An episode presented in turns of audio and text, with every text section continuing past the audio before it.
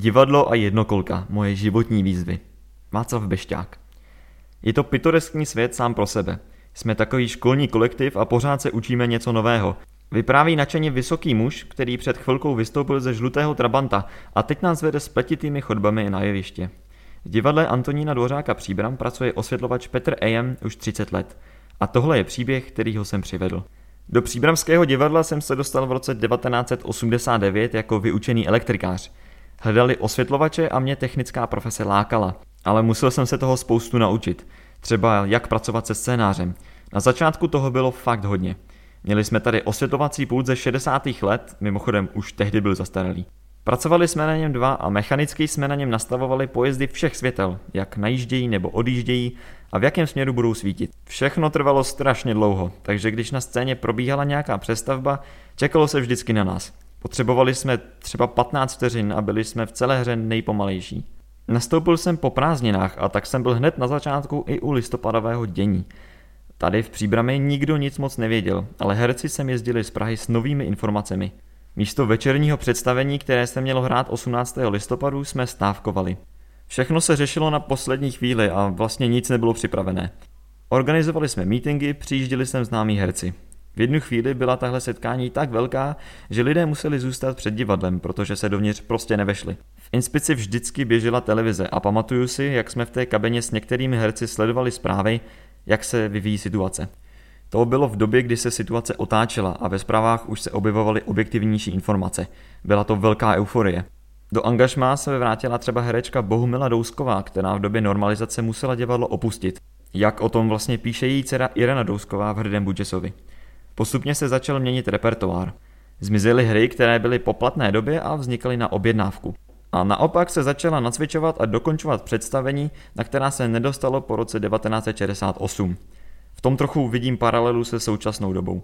Teď na podzim doháníme představení, která měla mít premiéru na jaře. Ale půl roku je nic oproti 20 letům. Netrvalo dlouho a přišel naštěstí první počítač. Všichni si museli zvyknout na jiný systém práce. Včetně toho, jak o svícení přemýšlel režisér s výtvarníkem. Byli zvyklí, že světla buď přijížděla nebo odjížděla, zatímco počítač umožňoval provádět jednotlivé změny, které fungují podobně, jako když otáčíte stránkami ve scénáři. Dnes je ten vývoj obrovský a jde pořád dopředu. I ten počítač byl na začátku strašně primitivní. Záznamy ukládal na kazetu a tam měla kapacitu 100 změn za představení. To je dneska nic. Moje spolupráce s režisérem a výtvarníkem vypadá tak, že s nimi připravuju světelné aranžmá dané hry. Řekneme si, jaké mají představy a požadavky. Ne všechny se dají jednoduše realizovat, aby vypadaly uvěřitelně. V D'Artagnanovi mělo na jevišti pršet. Vymysleli jsme takovou trubku, ze které voda kapala v úzkém pruhu. A celé jsme to museli ještě zvlášť nasvítit, aby déšť vůbec byl vidět. Občas si musíme pomoct podobnou zkratkou. Je to jako s kamerou. Filmová bomba taky musí mít budík s odpočtem. Když všechny světelné scény připravíme, podle scénáře vytvoříme jednotlivé střihy v počítačovém programu, ze kterého potom odbavujeme samotné představení. Tři týdny před premiérou máme technickou zkoušku, kde se řeší čistě technická část.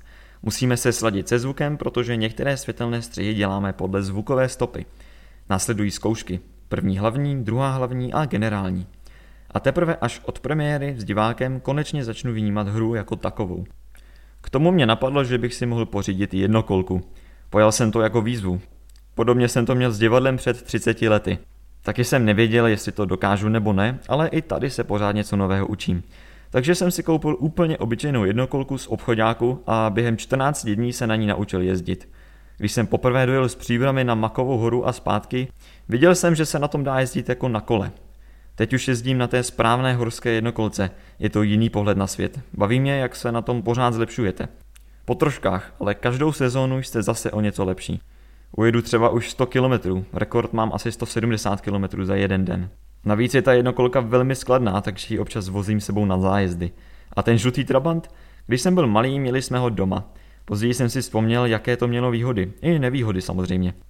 Někdy v roce 1997 jsem se k němu vrátil a od té doby se ho držím. Je to normálně provozovaný trabant, který je zároveň koníček a zároveň užitek. Občas v něm jezdím do práce. Prostě dva v jednom.